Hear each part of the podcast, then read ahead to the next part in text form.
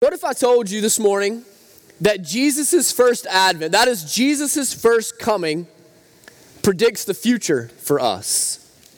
See, the future is what we worry about, isn't it?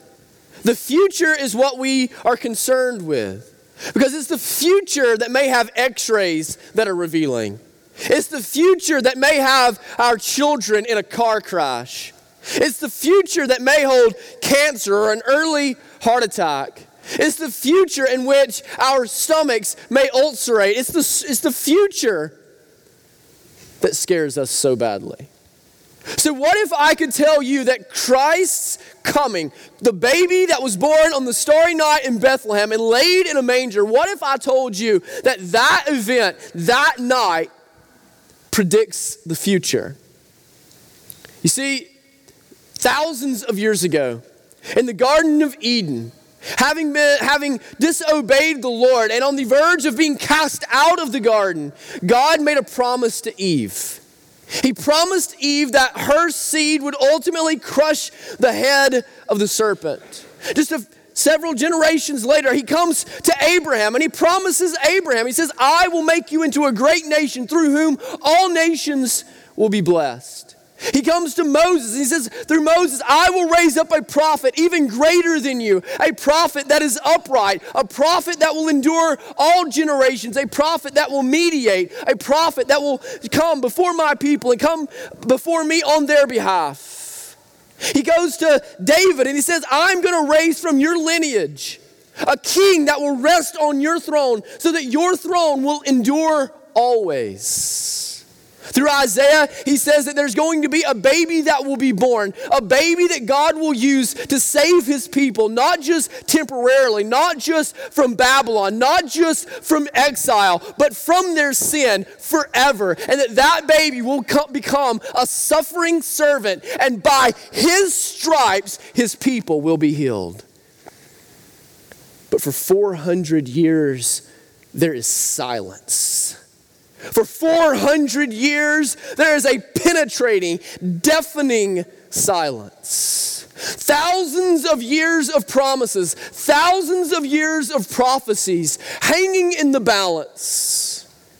Generation comes, and generation goes, and the baby is not born. The great prophet is not revealed. The king and the lineage of David is not upon the throne. Generation comes, generation goes, and the promises of God just hanging there.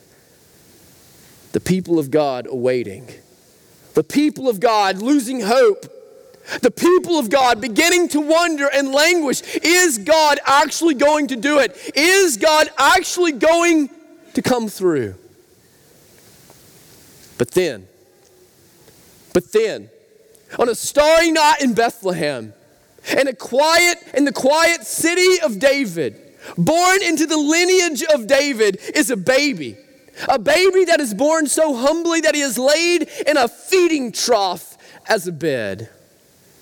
And the great star of Bethlehem hangs over. The king has come. The seed of Eve has arrived. The one who is the, who is the promised uh, the deliverer of the people of Abraham and all peoples has arrived. The one who will sit upon the throne of David, the greater Moses, the greater prophet, the one who will be the suffering servant and ultimately the victorious lion of Isaiah chapter 11. He has arrived. And the promises of God the Word of God is proven true. You see, when Christ came in his first advent, he was the future. The future had finally arrived. The future had finally come. It had proven that God's word would not return void. It had proven that God would, in fact, stand by his promises. He had proved that God would, in fact, fulfill his prophecies. And so, as all of us struggle with our futures, as all of us kind of plow through this fallen world and wipe tears away from our faces and bury the people that we love and struggle day in and day out just to kind of keep our heads above water, as we look to the future, we can know, we can know that Christ is going to return. Final victory is going to arrive. Tears will be wiped away because God has sent his son. And having sent his son, we can be assured that he will send him again. Yes, and so, brothers and sisters, we rest. Even as the future hangs over us like a cloud, we rest. Even when x rays hang over us like a cloud, we can rest. Even when we know that danger and destruction and catastrophe can be lurking around the corners of our lives, we rest. Because Christ has come. And having come, we know that he will yet come again.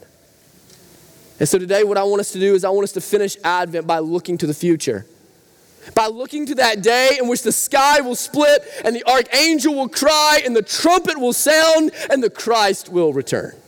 Would you turn with me in your Bibles to Matthew chapter 24? Matthew chapter 24. Matthew 24 and 25, part of the Olivet Discourse, are some of the most stunning passages in all of our New Testaments. Some of the most difficult to interpret and yet some of the most life giving, some of the most helpful. And I can think of no better place for us to be on this Christmas Eve. So we're going to be in Matthew chapter 24. We're going to begin together in verse 36. We'll read to the end of the chapter. Would you stand with me as we read God's inerrant word together this morning?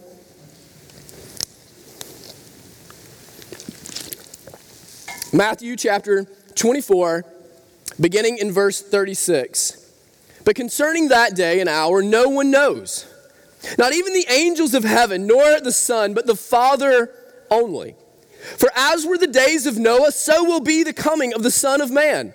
For as in those days before the flood, they were eating and drinking, marrying and giving in marriage until the day when Noah entered the ark. And they were unaware until the flood came and swept them all away.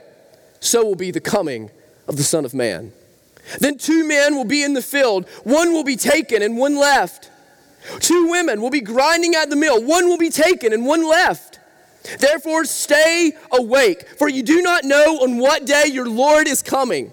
But know this that if the master of the house had known in what part of the night the thief was coming, he would have stayed awake and would not have let his house be broken into. Therefore, you also must be ready, for the Son of Man is coming at an hour you do not expect. Who then is the faithful and wise servant, servant, whom his master has set over his household to give them their food at the proper time? Blessed is that servant whom his master will find so doing when he comes.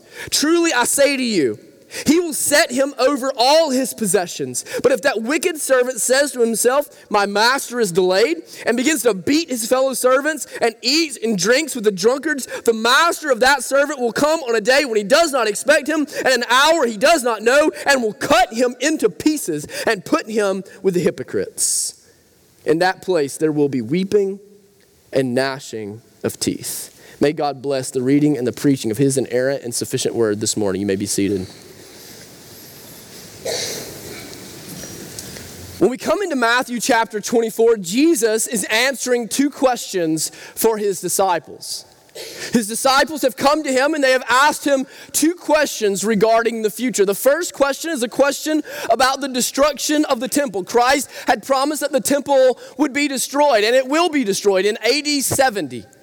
The second question is about the return of Christ. The disciples asked Jesus point blank, Will you give us a sign? Will you let us know when your return is imminent? Will you tell us, alert us, send us an iPhone notification of some sort so that we're going to know that you're on your way back and we can all make sure that we're prepared? We can all make sure that we're vigilant. And so when we pick up in verse 36, it's the second question that we find Christ addressing. It's this question of a sign. Will there be a sign upon the return of Christ for the second coming of Christ? Now, I think in light of all of the kind of culture we have around us in the Christian world, like you go and you turn on your TV and you'll see these casts and they got like charts and they got graphs and they've got images. They've got all the deal. You can buy books, series of books. You can buy videos. You can do all of these things. And what most of them are doing is trying to tell you this is how you will know the return of Christ is coming. This is when he is coming. But I actually believe that that is the opposite of what Jesus is teaching in Matthew chapter 24. I believe that Jesus is teaching the polar opposite of all of the charts. Now, look, that's why I don't have book deals, okay? That, that, that's why nobody's coming to the Iron City Baptist Church asking Cody to write a book on the end times. Because what I have to say isn't going to sell books. I don't have charts. I don't have graphs. I don't have images. I have what Christ has said. And what did Christ say? Christ said, You will not know. You will not have any idea. You will not see it coming. It will be a surprise to you. It will be abrupt to you. It will be stunning to you. For I myself do not even know in this life when it is that I will return. The angels of glory do not know when it is that I will return. My Father in heaven, and my Father in heaven alone is the one who knows when it is that I will return. So I think what we have Jesus saying is something that won't sell a book, something that won't look good on a poster board, but instead saying, it's going to be a while. And you're not really going to know. You're not going to have an idea. You're not. So, so let me just kind of take an aside here, okay? If you open up a book and it says, this is happening, this is happening, this is happening, so Jesus is coming, throw the book away, okay? Throw the book away. If you turn on your TV and you hear a preacher saying, This is happening, this is happening, this is happening. So in this generation, the, the Lord is obviously coming. Turn off your television. Because why? Jesus has said explicitly, point blank, as clear as any words we have from all of the gospel accounts, you will not know when I am coming. In other words, disciples, there will be no sign. There will be no sign. I will not give you a sign of my imminent arrival. I will not give you a Facebook notification. I will not send something to your iPhone. I will not put it on a billboard. I will not mount something in the sky. I will not do any of those things. There will not be a sign. I'm going to come in a way that you don't see coming. Now, I think anytime we kind of delve into these subjects, there's some disclaimers that need to happen, okay? Now, these wouldn't have been needed a thousand years ago. These wouldn't have been needed 1,500 years ago. These kind of controversies didn't exist in the church at the time. But in our day, they are necessary. That one of the, I find that typically in the church, when we talk about the end times, there is one of two people that I'm talking to at all times, okay? You have one, that guy, that gal that just doesn't care, that just is indifferent. And you're probably indifferent because you've heard this abused. You've heard people make predictions. You've heard people like stand and, and, point down at you and say, Jesus is coming today. And done all that thing. And so you've just kind of you've kind of blocked it out. You've just kind of made it background noise. And I want to tell you something that if you were doing, you were in grave error. You were in grave error. For you are missing out on the victory that Christ's return offers to you. You are missing out on the worship that Christ's return offers to you. You are missing out on the urgency and the vigilance that Christ's return calls you to. So that, that, that is erroneous. That is a wrong way to see it. The other group of people that I typically see are people that think only about Christ's return, that talk only about Christ's return. And when they talk, they're thinking charts. When they're, when they're talking, they're thinking like line graphs, right? Connect the dots through the, through the church and into the future and into Israel and into the United States and into Bitcoin, right? Like they're, they're connecting all of the dots and reconnect, reconfiguring the Roman Empire and doing all of those things, right? And you were looking at it wrongly. Like, if that's your approach to the end times, nowhere do we find those types of things in the New Testament. Nowhere do we find that type of emphasis on the end times in the New Testament. Instead, Christ's return is to be for twofold reason.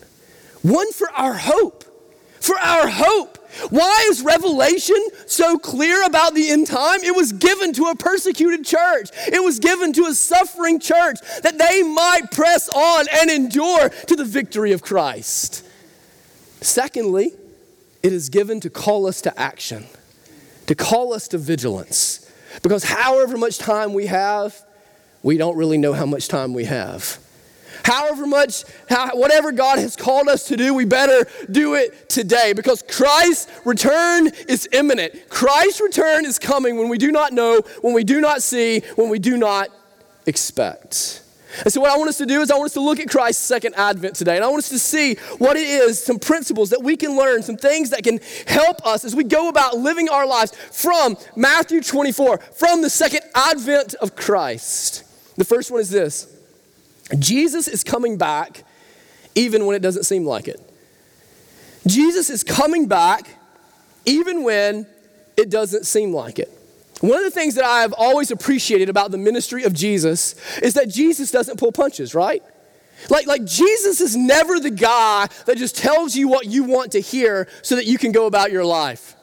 Jesus is never the guy that talks to his disciples and just kind of gives them a warm and fuzzy message. Jesus is always kind, Jesus is always gentle, Jesus is always patient, but Jesus is always direct. Jesus is always truthful. Jesus tells you what the truth of the matter is. And so his disciples come to him and they ask him for a sign. They ask him to tell how they can kind of be aware of the imminence of his return. And what does Jesus tell them? Honestly, guys, it's going to be a while. It's going to be a while. In fact, you are going to believe that I'm not going to return. There are going to be times in your weakness, there are going to be moments in generations that pass in which you are going to be uncertain if I am going to return at all. In verse 44, he says, I am going to come when you do not expect me to come. And we look in the parable that he gives at the end in uh, the latter verses of our text today.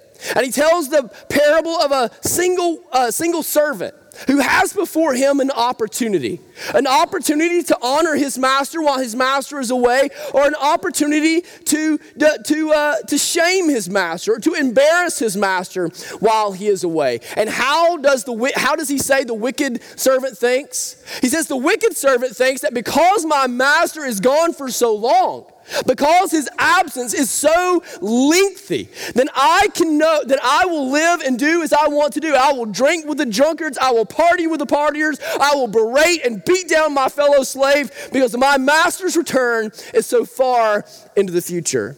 And I think what we have Jesus here saying clearly to his disciples 2,000 years ago is this is going to take some time. This is going to take some time. I'm not I'm not going to tell you exactly when, but I'm going to tell you there's going to be days, there's going to be times, perhaps there will even be generations in which it's going to feel like I'm not going to come at all.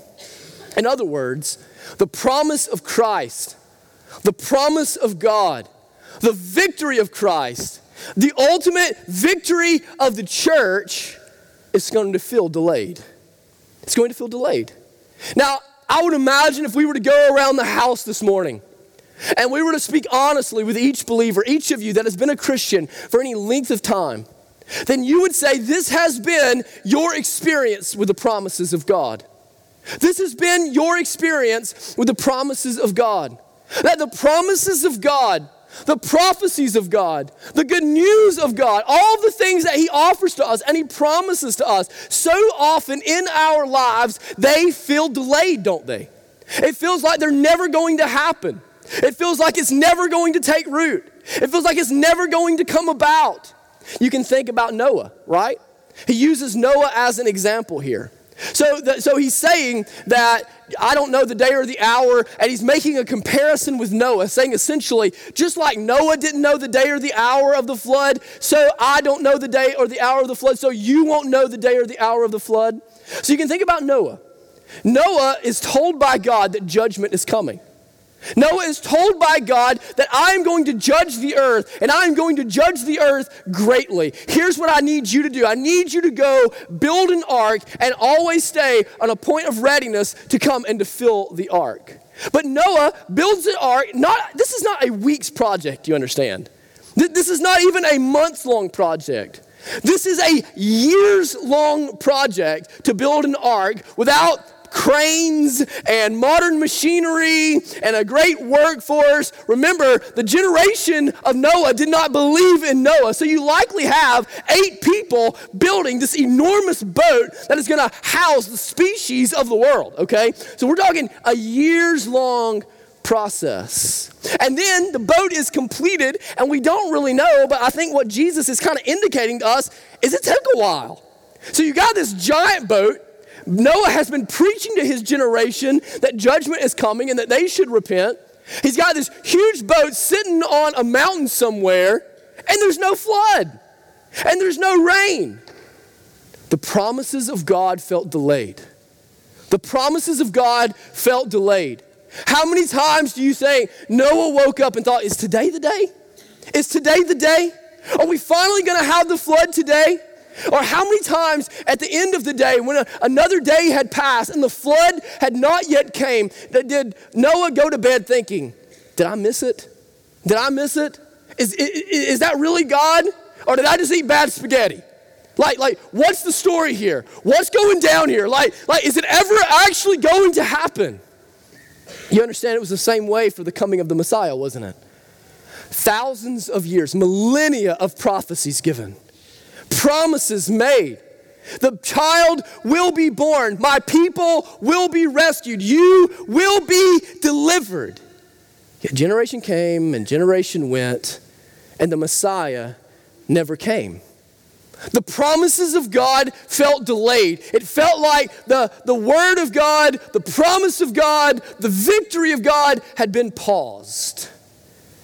I wonder how many of you can identify with that.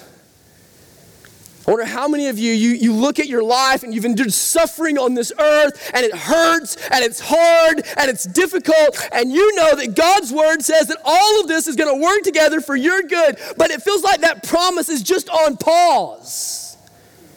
It feels like it's just on pause. It feels like it's not going to be. You know that the, the Word of God promises that for those who follow after Christ, they will draw near to Christ and have a peace that is without understanding. And yet you find anxiety in your heart, and that promise just feels like it's on pause. You know that it says that those who grieve with Christ grieve differently than the world, they grieve as those with hope. And yet you find that difficult, and it just feels like the goodness of God, the promises of God, the provision of God have been paused in your life. Why? Why does God work that way? Why does God delay the fulfillment of his promises? Why doesn't God just immediately bring victory upon the earth in this moment? Why doesn't God immediately reveal to you how all of your suffering and all of your travails and all of your difficulty will be used for your good and for His glory? Why doesn't He do that immediately? You see, I think it's because God's delay is used to reveal God's people. God's delay is used to reveal God's people. Think about the, the, the people that we we see here in our text. So you have two people, probably out of the same family, two men, and they're going to the field and they're working the field. And it says that, that suddenly Christ appears and, and one is taken and one is left, right? In other words, they go there day after day after day. They're doing what they do, they're doing their thing, but one is swept away in judgment and one is left to reign and rule with Christ. Then you have two women, they go to the mill. Probably the same situation, most likely relatives. They go there day in and day out. Every day just feels normal. Every day feels monotonous. Every day feels the same. But they go to the mill and they provide for their families, and they provide for their communities, and they do what they're supposed to do. But one is swept away in judgment, and one yet remains. Then you have the servant, right? The wicked servant, who's, or not the wicked servant, the servant that is left to choose between productivity and laziness, between righteousness and wickedness, as his, as his master is away for an extended period of time. And Jesus says in that parable that that time, that time of delay, that time while his master is away, will determine whether or not he will be going to a place where there is weeping and gnashing of teeth, or whether he will rule and reign with Christ and enjoy the blessings of his master's house. That is, God uses his delay God uses the delay of his will, God uses the, the lengthy awaiting of his church to reveal the true church, to reveal those who are his true disciples. See, here's what waiting does waiting either reveals unbelief or it draws out faith. Waiting either reveals unbelief or it draws out faith. The, the, the, truest, the greatest marker of true conversion is time. It's time. That's why an elder is not to be a recent convert, right? That's why a deacon is not to be a recent convert. They are to be people that have proven themselves and have walked with the Lord over periods of time. That's why in Matthew chapter 10, as he's talking to his disciples, he says, Those who endure to the end will be saved. In other words, those who prove over time that the, that the gospel has really taken root in their hearts and begin to bear fruit of the gospel and demonstrate a hunger and a thirst for righteousness over time. Those who draw near to the Lord over time. Those who mature and grow in the faith and love the Lord more today than they did yesterday or last year and pursue the Lord over a lifetime, over a pattern, over a time of sanctification and maturation, time will prove whether or not they are a wicked servant or a righteous one. Time will prove whether they are a fruitful one or they are a lazy one. Time will prove whether or not they will go to the place where there is weeping and gnashing of teeth, where they will be cut into pieces, or whether they will be blessed and enjoy the very presence of Christ for all eternity. Time. God uses time to either reveal unbelief or to draw out faith. In your life, what's the truth? In your life, what's the truth? Man, there's gonna be days where you're up and down. That's not what I'm saying. There's gonna be days in which you kind of just throw up your hands and you're like, promise what, man? I quit today. But you know what? The disciple of Christ, the one in whom the Spirit rests and dwells, the one in whom the guide and the comforter and the helper lives, cannot stay there. They cannot stay there. They refuse to stay there. So you go to a funeral you didn't expect to go to, and there's questions in your mind. And there may be hostility in your spirit. There may be anger there. There may be lament there. There's pain there. But you know what the Lord will do over time in the heart of the Christian? He will use that to draw out their faith. So that they say, Where I cannot see, I will go anywhere, anyway, O Lord. Even though I know not where I go, Lord, you are the faithful shepherd that will walk with me through the valley of the shadow of death. You go and you see the diagnosis that you didn't see coming. The doctor comes in and he reveals that you've got a terminal illness or a lifelong illness, and man, it's just not going to get better from here. And in the moment, you might be weak, and in the moment, you might struggle. But over time, you go again to the promises of God, and you say, God, I know you will use this for your glory. I know you will use this for my good. I know. And I don't like it, and I don't get it, and I wouldn't choose it, but God, I will walk with you. And so you're suffering. The delay of God's goodness, it seems, the delay of God's promises draws out your faith and shows you to be a child child of the living God. But then what about the other side? No doubt there are people who used to fill these chairs who are no longer here. And they are no longer here because they looked around their life and they believed that they perceived a lack of the love of God, a lack of the kindness of God, a lack of the deliverance of God, a, a lack of the power of God, that God had failed them. So they have fallen away. They have no interest, they have a bitter taste in their mouth, and they will not return. Their unbelief was not created, their unbelief was revealed, it was unveiled. There are some of you who are living in secret sin. And in your mind, you have gotten away with it because you have not reaped immediate consequences into your life. And so God's promise has been delayed. God's promise of consequence has been delayed in your life. And in your mind, perhaps you think you've got, gotten away with it. And so you go deeper and deeper and deeper into your wickedness. Your unbelief is revealed. Your unbelief is revealed for the Christian. For the one who has the Spirit of God, God's kindness leads to repentance. God's long suffering, the revelation of your sin, the, the realization that you have not suffered greatly for your wickedness and unrighteousness draws you to the grace of God and to the mercies of God to throw yourself on the cross yet again and be washed from the blood. See, God uses the delay of his promises to re- draw out faith or to reveal unbelief. So, you see, Christian, I got good news for you this morning. I got good news for you this morning. You're struggling? You're fighting, you're clawing, you're scratching, you're not sure every day that you want to get up. Take heart.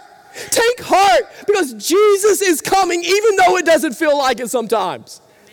You have difficulty facing the day. You have difficulty facing the scenario in your family. You have difficulty facing the difficulties in your marriage. Take heart, even though it doesn't feel like it. Even though Christ seems delayed, Christ will return. Victory will arrive. Grieving will stop. Christ is coming, Christian. Christ is coming, even though it doesn't feel like it. So let Him draw your faith out. Let Him draw your faith out. And as He draws out your faith and you prove yourself faithful by the power and grace that He provides, all you are doing is mounding up treasures that you will enjoy forever. But, unbeliever, hear this not so much as an encouragement, but as a warning. As a warning. Are you sinning and believing that you've gotten away with it? Or is God's delay revealing your unbelief? I know it doesn't feel like it. And I know it seems as though it's all for naught. But I'm telling you, even though it doesn't seem like it, Christ will return and you will bow before his judgment seat. Oh, friend and neighbor, would you let his kindness lead you to repentance? Second thing I want us to see this morning is that Jesus is coming back and true Christians live like it. Jesus is coming back, and true Christians live like it. Jesus labors. In his explanation to his disciples, Jesus labors to teach his disciples the suddenness of his return. He labors to teach them that he is going to return, and he is going to return suddenly, shockingly, abruptly. He talks about the day of Noah again, right? And so he's talking about the, the day of Noah, and he says, How did the flood come? On the day that the flood come, were people not still marrying? Were people not still eating? Were there not still office Christmas parties with Dirty Santa happening? Were there not still ugly sweater contests going on? Like, were, were, there not still were there not still lawsuits happening? Were there not still disagreements among spouses happening? Did people not just get up that morning and go to work like it was a normal day? Yeah. Noah had told them the flood was coming. God had promised them that judgment was arriving, and yet the people just went about their merry way, completely unaware, completely unassuming, not caring, dismissing what God had said. But then the raindrops fell. And the flood waters rose, and that ark was lifted up off that rocky mountain and all of the ambivalence to the judgment of God, all of the indifference to the prophecies of Noah, turned to screams of horror, turned to shouts of fear. And Noah and his, his family gathered on the ark and experienced and tasted the mercy of God and sang praises and hymns to God. The rest of creation was filled with piercing screams. And he says, So will be my return so will be my return. You may be at work. You may be at the ball field. You may be walking the, the halls of your high school. You may be on your way to PE. You could be in a spat with your, uh, your spouse. You could be on the day of your retirement. You could be on the day of your graduation from college. God is not concerned with whether or not you get to achieve all the dreams that you have. God is, uh, uh, is concerned only with the accomplishment of His will. So suddenly, abruptly, in a way that will take away your breath, in a way that will drain the oxygen and the blood flow from the faces of every man, woman, and child. At some point, the sky will split, the trumpet will sound, and Christ will appear for his church. And so, what's the point? You better be ready. You better be ready. Christ is going to come suddenly, and you better be awakened. You better be prepared. You better be readied. Think about Noah. Noah creates a boat, and then it just hangs out, right? We've talked about that. Just hangs out. But Noah had to live in a perpetual state of readiness, didn't he?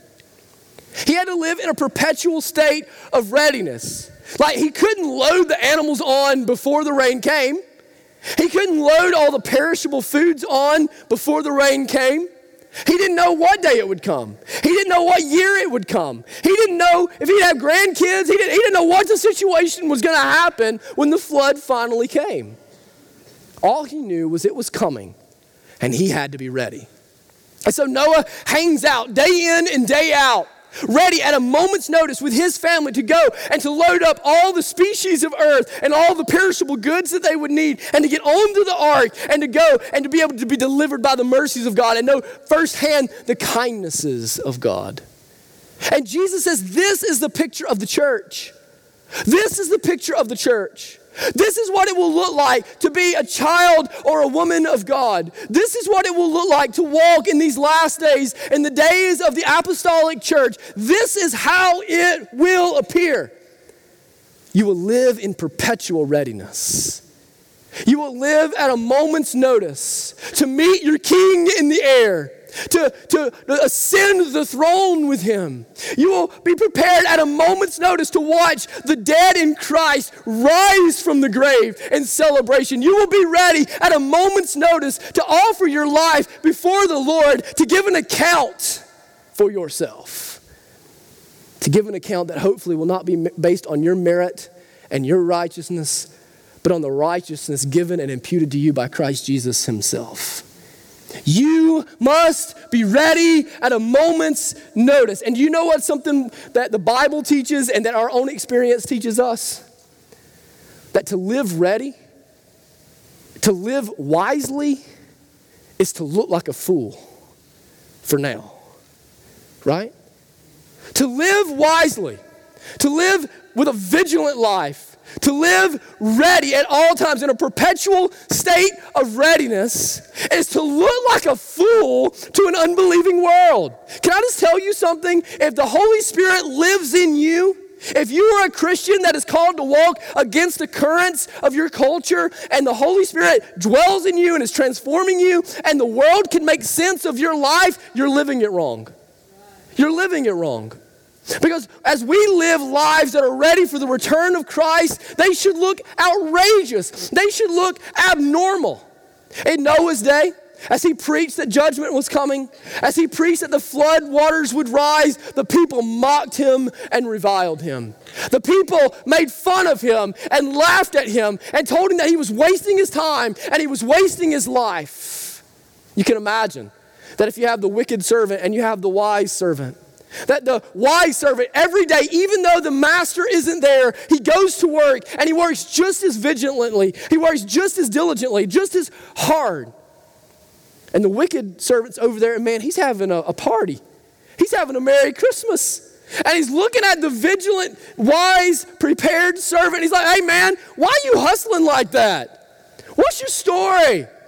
Why, why, why, are you just, he's not coming. He's been away for years. What's your deal, man? Just relax. Stop being so over the top. Can I tell you that if you live like Christ is returning in front of an unbelieving world, they're going to think you're crazy. You go down the halls of White Plains High School and you live as though Christ is the one to whom you're going to give an account and before whom the only one whose approval you want, you're going to look crazy. You're going to get mocked. You're going to get laughed at. They're going to tell you that you're too intense and you're holier than thou and that you're over the top. Because to live wise now is to look like a fool now. You live before your unbelieving husband, your unbelieving wife. And you live as though Christ's approval is all that matters to you. You offer him your life and you give it to him totally and fully. And they're going to look at you and they're going to say, Man, can't you just back off? Can't you just skip a week? Can't you just cool it down? Can't you stop being a holy roller? Can't you stop being so intense? Can't you just be a normal Christian like everybody else? Because to live ready, to live wisely, is to look like a fool for now. For now. But you see, I think that the reason that Christ doesn't tell us his return, the reason that the Lord doesn't reveal that to us, is because he's given us that as a gift. He's given us that as a gift. God not telling us the day or the hour is a God given gift to his children that we might live and live well. That we might live and live well. If God told us, if He gave us a way, like if He did give us an algorithm or some kind of formula that we could like add all the, the numbers from Genesis and multiply it by the numbers of Revelation and come up with a date and like figure that out, do you know what we would do? We would waste our lives. We would waste our lives. We, we would, date predictors have proven this. They go out, they sell all of their stuff, and they quit their jobs, and they stop going about all of the things that God has created man and woman to do. They start wasting the hours that God has given to them because they think they figured out something that the rest of the world hasn't figured out, and, and they kind of camouflage that with evangelistic zeal, but that burns out anyway. It's not real, it's not genuine. No. The greatest gift, the greatest opportunity that you have right now to please God is with your life. It's with your life. It's getting up and going to work and praising God there. It's raising your children and teaching them to praise God. It's having a marriage that models the gospel. It's to live day in, day out by the total dependence and allegiance to Christ. So God doesn't tell us so that we won't waste our lives. I think the other, the other side of that coin, the other, the other hand of that, is that if we knew the time, we would be tempted even more than we naturally are toward complacency. Toward complacency. See, I think the reason that Jesus is telling his disciples primarily that they won't know the time is because he knows that his disciples will be tempted to wait until the imminence of his return. And when they get the sign, they'll jump into action. And at that point, they'll begin to spread the gospel. At that point, they'll begin to live lives of righteousness and holiness and goodness. But God is not interested in a church like that. God is interested in a church that day by day, moment by moment, lives in dependence of Him, lives holy lives, not because of some merit system they believe is in heaven, but because they love God, because they love Him with all of their hearts and with all of their minds and with all of their strengths. And loving Him, the overflow of that of, is a righteous, devoted life that brings Him honor and glory. Complacency is a thief, y'all. It's a thief. It robs you of your God given potential. It robs you of the intimate walk with God that He offers to you. It robs you of a satisfying life. Have you ever felt more satisfied after a day of Netflix than you did after a day of hard work? It robs you of the opportunity to use and leverage your life for something that actually means something. Church, if we're going to accomplish anything for the gospel, if we're going to have any kind of impact in our community, we must learn to hate complacency.